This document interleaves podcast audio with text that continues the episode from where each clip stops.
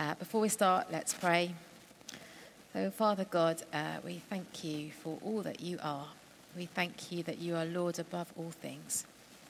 And Lord, as I speak, may my words be yours and may my heart be yours, Lord. And would you show us where you are leading us? In Jesus' name, Amen. So, here we are at the start of a new teaching session. As I said earlier, we're looking at the lesser known women of the Bible. And before we go there, I just wonder I'm going to ask this question Have you or are you in a situation where you can't see the way ahead, where things look impossible, but you know that you have to press on? So we're looking today at uh, Deborah and Jael, which is a story you can find in the book of Judges, which is in the Old Testament. Um, we're looking at chapter 4, and we will go through the whole chapter, so brace yourself. We'll get there. Um, and um, just to put it into context, if you might not know about the Judges, so in the beginning of the Bible, in Genesis, we're looking at the birth of the Israel community. So there's Abraham and his son Isaac and his son Jacob, and then his 12 sons, uh, who are the 12 tribes of Israel, or they become that. And then they end up in Egypt and they are in slavery, and they're in slavery for a number of years. And then as we go through the early books of the New Test- uh, Old Testament, sorry, um, they are they flee from Egypt. The Lord leads them out into the desert where they are are there for a number of years because they have this cycle of disobedience and then obedience. And then eventually they get to the promised land. So the Lord has promised them a land that they may inhabit for their own. And one of the things he says, um, you know, I want you to purge the land of the evil that's in there. And so they get to the promised land. Moses dies at the borders because he's been told he can see it but not enter it and a man called Joshua picks up the mantle and leads the Israelites into the promised land. And they are supposed to go and kill the other tribal nations. It's a bit brutal, but God wanted his land to be pure and holy for his pure and holy people to live in. Only um, Joshua and his sidekick Caleb managed to do as they're told. The rest of the Israelites, maybe not so much. I don't know if they got tired, they got bored, or they just couldn't be bothered. But they didn't do as the Lord asked them. So they are now in this position where um, Joshua has died. They're in a land where there are other, the, the um, previous residents of the land are still there, and they're trying to inhabit this land. And so um, the Lord appoints people over them who are judges to rule them because the Lord is still the Lord. And so at this point, he's still governing his people through the judges. Um, and the thing about Israel is they go through this cycle. So the book of Judges starts when they're kind of okay and it just spirals out of control. So by the end of Judges, it's a bit of a mess. And it's quite a violent book. Uh, there's a lot of bloodshed and there's a lot of evil going on. And so it's an interesting story. Um, but anyway, that's where we're up to. And so today we're looking at uh, Deborah, and she is the fourth judge that's listed in the book of Judges. So we're in chapter four. And so I'm just going to start, um, start reading. We have Paul on sound today and visuals because I'm up here speaking. So can we just give Paul a big round of applause because he stepped in. He's our honorary Oasis member. We don't usually have men joining us, but Paul is a superstar. So thank you, Paul. Anyway, I'm just going to read. We're going to read it in chunks and then have a look. So, again, the Israelites did evil in the eyes of the Lord, now that Ehud, one of the previous judges, was dead. So the Lord sold them into the hands of Jabin, king of Canaan, who reigned in Hazor. Sisera, the commander of his army, was based in Harosheth Hagoyim. Because he had 900 chariots fitted with iron, and had cruelly oppressed the Israelites for 20 years, they cried to the Lord for help. Now, Deborah, a prophet, a wife of uh, Lapidoth, was leading Israel at that time. And so we see that we're in this cycle where uh, the Israelites, they're caught up, they're crying out to the Lord. So it usually goes something like living in peace, they wander off, they start sinning, they, there's evil around. They then become oppressed. They then cry out to the Lord for them to rescue them. The Lord rescues them, brings them back to a place of peace, and then so the cycle just keeps going round and round and round because somehow they never quite learn where the best place to be is. So they've cried out to the Lord, and Deborah is the judge at this time. So the first thing that we notice about Deborah is, in fact, that she's a woman. You know, in biblical times, women weren't given um, great press at all. They were the underdog. They were usually second-class citizens, and, and they're just to, you know, be useful. But she's a woman, and there doesn't seem to be any argument about the fact that she's a woman. So maybe at that time, because she was appointed by the Lord, they didn't question it, which is a good thing. And so the first thing that they describe her as is a prophet. And now a prophet is someone who hears from God. So she's obviously in um, a good relationship with God. She's in community with Him. She's talking to Him constantly because when we, we know what people are thinking, it's because we know that person. And so um, I imagine that she had a very good relationship with the Lord and He spoke clearly to her and she was able to pass on the message. So prophets in those days were usually used God had a message, the prophet spoke them out, and then, you know, uh, the people were supposed to act on that. And this is actually no exception. She's also a judge. She's not a judge in a courtroom, but she is there to help people to uh, settle their disputes. They will bring problems of governance and whatever to her, and it would be her job to sort them out. So I was thinking about this, and I was thinking about her and her relationship with God, and I was trying to think have I got that kind of relationship with God? Where are we at? You know, where are we there? Do we hear God's voice? It's not always easy. And uh, most of the time, I would say in my own life, I probably need to tune myself out more so that I can actually hear him speak.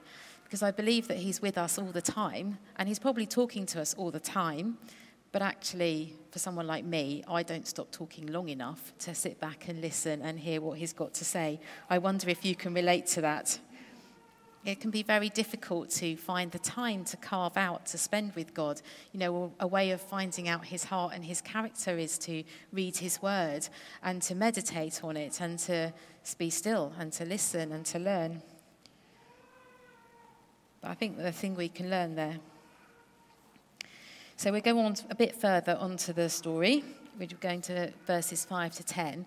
So she held court under the palm of Deborah, which was obviously named after her, between Ramah and Bethel in the hill country of Ephraim. And the Israelites went up to her to have their disputes decided.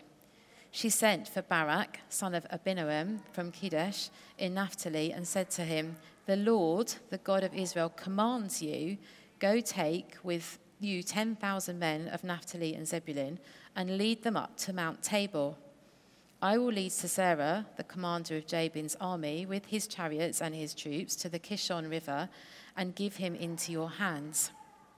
Barak said to her, If you go with me, I will go, but if you don't go with me, I won't go. Certainly I will go with you, said Deborah. But because of the course you are taking, the honor will not be yours, for the Lord will deliver Sisera into the hands of a woman.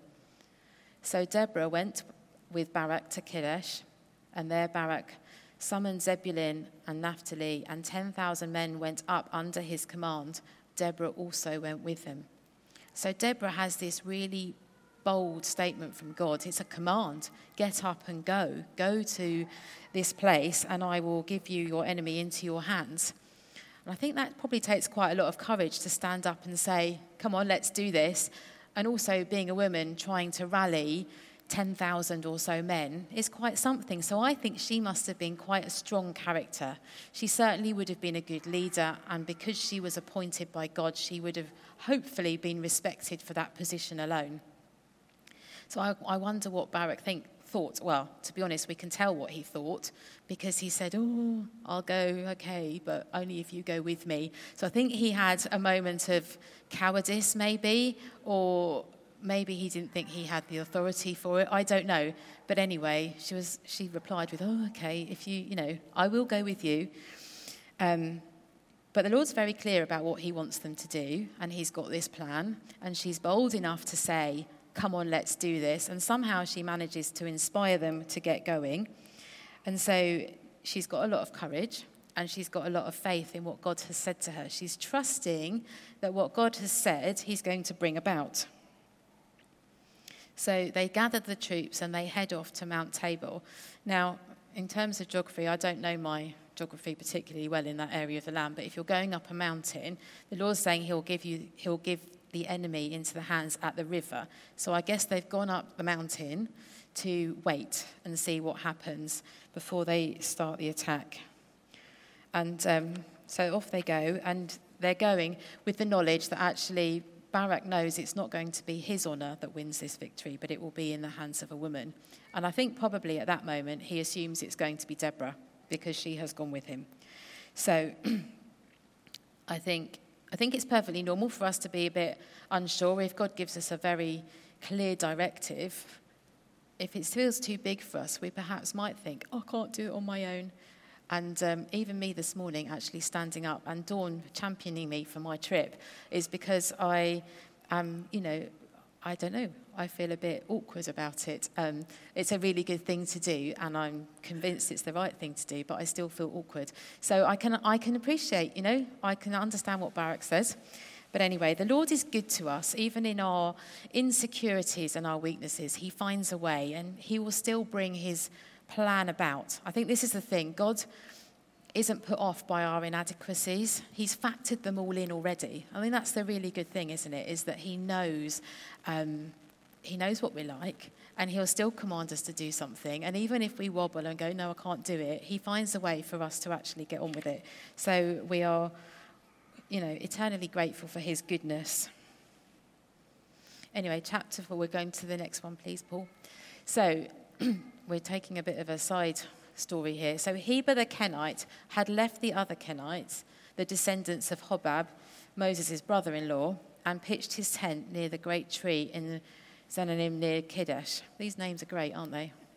You need to put your teeth in.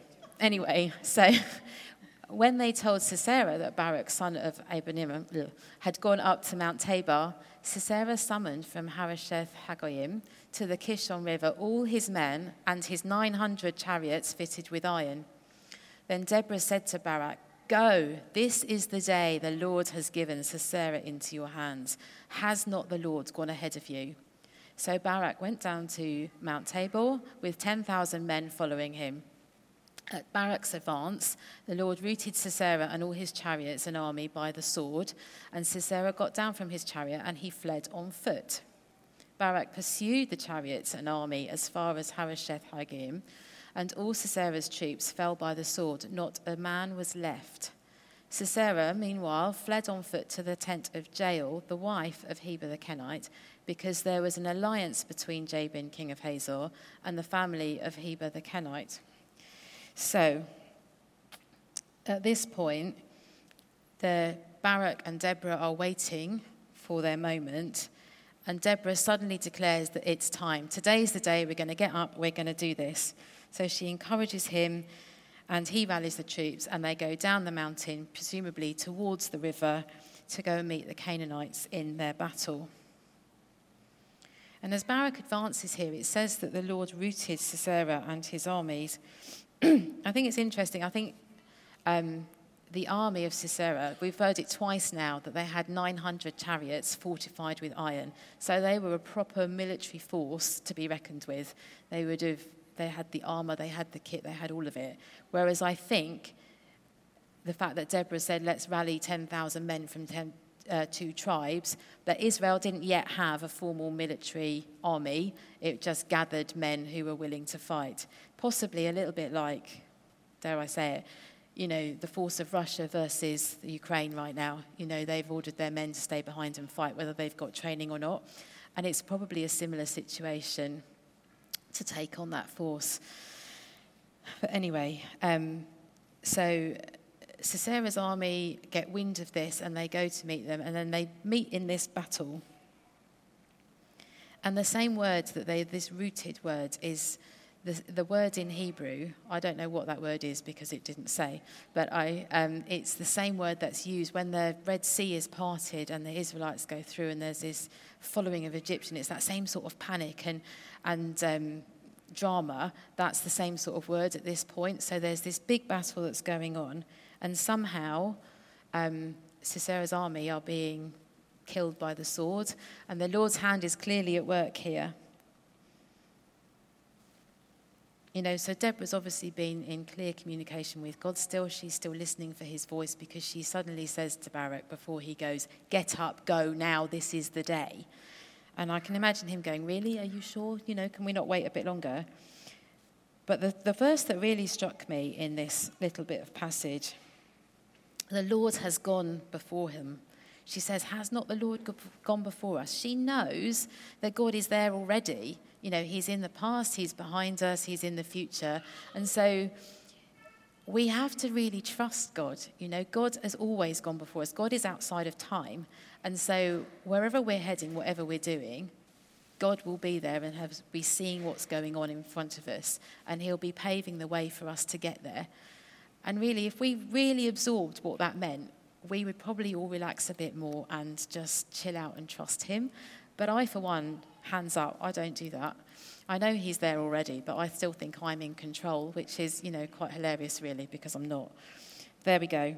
So I think, are we trusting God enough? It's a question to ask ourselves. And I'm a fine one to talk. This morning started, I was really quite agitated when I got to church this morning because I wasn't quite sure how my talk was going to come out. I had all this stuff with the fundraising going on, there's stuff at home, and I just got here and I just thought, ugh. And then, you know, what am I speaking on? Bold faith, taking courage, trusting in God. It's like, I think God wanted me to do this talk, A, to teach me a lesson before anybody else here. So I'm speaking to myself as much as you this morning. And I do feel a bit calmer now. I just like to point that out. God's good. God's good. But is there something in our life that we're praying for breakthrough in? You know, is there something that we're feeling like we're coming up against a brick wall. I'm going to share a story with you. I've asked the lady, she's my friend, I asked her for permission to share her testimony today. And um, it's just, it is a simple story of bold faith in this day and age. Um, and it's ongoing. So I'd like to tell you the conclusion for this, but I can't. So just bear with me. So, two years ago, a really good friend of mine uh, she's got a mortgage, she's got a flat, she's got, you know, got everything that she wants at the moment, um, and was quite enjoying herself. And then she felt the Lord say, I've got more for you. There's something I want you to do. And she felt that God was drawing her towards a life of more ministry, but she didn't know what that looked like. So she started praying about it. And then a year ago, uh, she felt that God was saying to her, I want you to give up your job. And she was like, okay, what next then? And he said, no, no, no, no, I just, I want you to follow my lead. I want you to give up my job. Now, in the eyes of the world, in this climate, that's madness. In humanness, it's madness to give up your job right now, especially if it's a good job and it's paying a regular salary. But she has prayed about it and prayed about it, and she has chosen to follow God's leading on this one, and she has handed in her notice and is working out her notice period and as the weeks are going on, she still doesn't know what's going to happen next. But she is trusting blindly, or not completely blindly, because she knows God's in control, but she is trusting that He will reveal what His next plan is for her. But actually, waiting on God's timing can be really, really difficult. I'm not going to pretend to you that it's a bed of roses and it's all, you know, you do this and this will happen, because actually, in the waiting, is when God grows us the most sometimes because we have to be fully dependent on Him. And that's where she's at at the moment. She doesn't know what's coming next. She doesn't know, uh, yeah, what God's going to bring her, but she knows there's something. So she knows the kind of end result. She doesn't know what that looks like, but she's kind of got to get there. So, you know, pray for my friend that he reveals his plan soon because I think she's, you know, she's wobbling about it. But equally, she's solid faith. She knows that God will have something for her. So, as we come into uh, the end here, the last few verses of this chapter, it says that Jael went out to. Now you need to brace yourself for this because if you don't know this story, it's a bit grim. I'm just giving you a heads up. So Jael went out to meet Sisera and said to him, Come, my lord, come right in. Don't be afraid. So he entered her tent and she covered him with a blanket. I'm thirsty, he said. Please give me some water. So she opened a skin of milk, gave him a drink, and covered him up. Stand in the doorway of the tent, he said, and if someone comes by and asks you, Is anyone there? say no. But Jael, Heber's wife, picked up a tent peg and a hammer and went quietly to him while he lay fast asleep, exhausted. She drove the peg through his temple into the ground and he died. It's grim. Just then, Barak came in, came by in pursuit of Sisera and Jael, went out to meet him. Come, she said, I will show you the man you're looking for. You. She, he, so he went in with her, and there lay Sisera on the, with the tent peg through his head on the floor, dead. On that day, God subdued Jabin, king of Canaan, before the Israelites. So this story has taken rather a dramatic turn. So Sisera's fled from the battle because he can see he's losing. He seeks refuge in somebody he knows that he's got an alliance with. He thinks he's coming to a safe place. He's welcomed. He's offered good hospitality because she's given him milk and not water. She seems to be on his side. I don't know what possessed her to do it. Maybe she heard from the Lord. Maybe she knew what was going on. There must have been rumblings within the Israelite community of what was going on. But for some reason, she decided that that was the best course of action. I'm not entirely sure that that's how God intended it to be, but that, you know, his plan was to, you know, dispel the evil and to um, get rid of those who were against him. And so that's how it happened. I'm not suggesting any of us take that course of action ever. You know, one, it's illegal. Two, it's grim. It's just not morally right. But in those times, I don't know.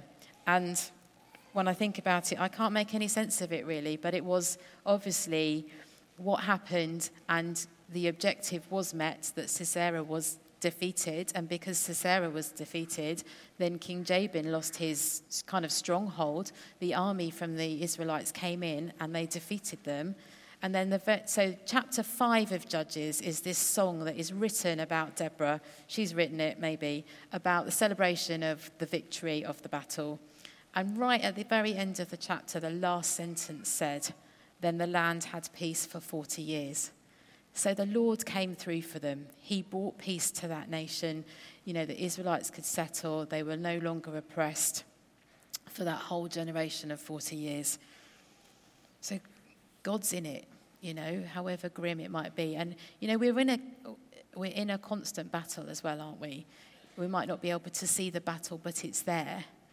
And the really great thing about our battle is that we know that it's already been won, don't we? You know, Jesus has won the victory with his death and resurrection. Any kind of spiritual battle is, it might be happening, but we know that it's not going to take us over. We know that God has won the day. So I think the things that we can learn from Deborah and Jael is to be women of bold faith. You know, if God's asking us to do something, let's have courage and go ahead and and go for it. You know, we know that He's gone before us, so let's trust in what He wants us to do. These are all easy things to say as I stand here. They're just rolling off my tongue. I am well aware that the reality is so much more difficult. But then, if it was that easy, would it be that worth doing? God wants to walk with us. He wants to be by our sides. He wants to be, uh, He wants relationship with us. He wants to talk to us. He wants us to pray to Him, to come with all all things, whether they are small in our eyes or great big stumbling blocks that we can't get through.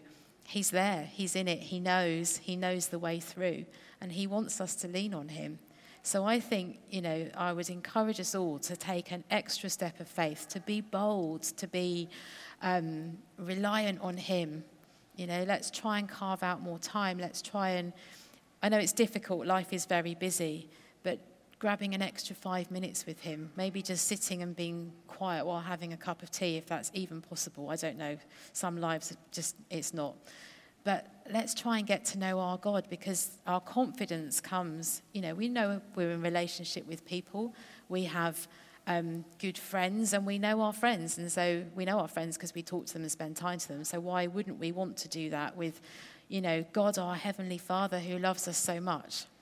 So, may I encourage us, ladies, today to be a bit bolder, a bit more courageous, and a bit more trusting.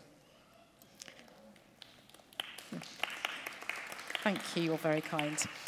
So, it's time now to go into our small groups. I'm sorry, I've perhaps gone on a little bit longer than I intended. But there we go, the Lord spoke. So uh, if you know which group you're going to go in, brilliant, off you go. Um, just to say that uh, Julia Essex's group is now here at this end, and Sarah's is now at the back. And um, yeah, otherwise, if you're new, please come to the side chapel on my left here, and we'll go from there. Uh, there are sheets of questions, and if you're not sure what you're doing, come and find me.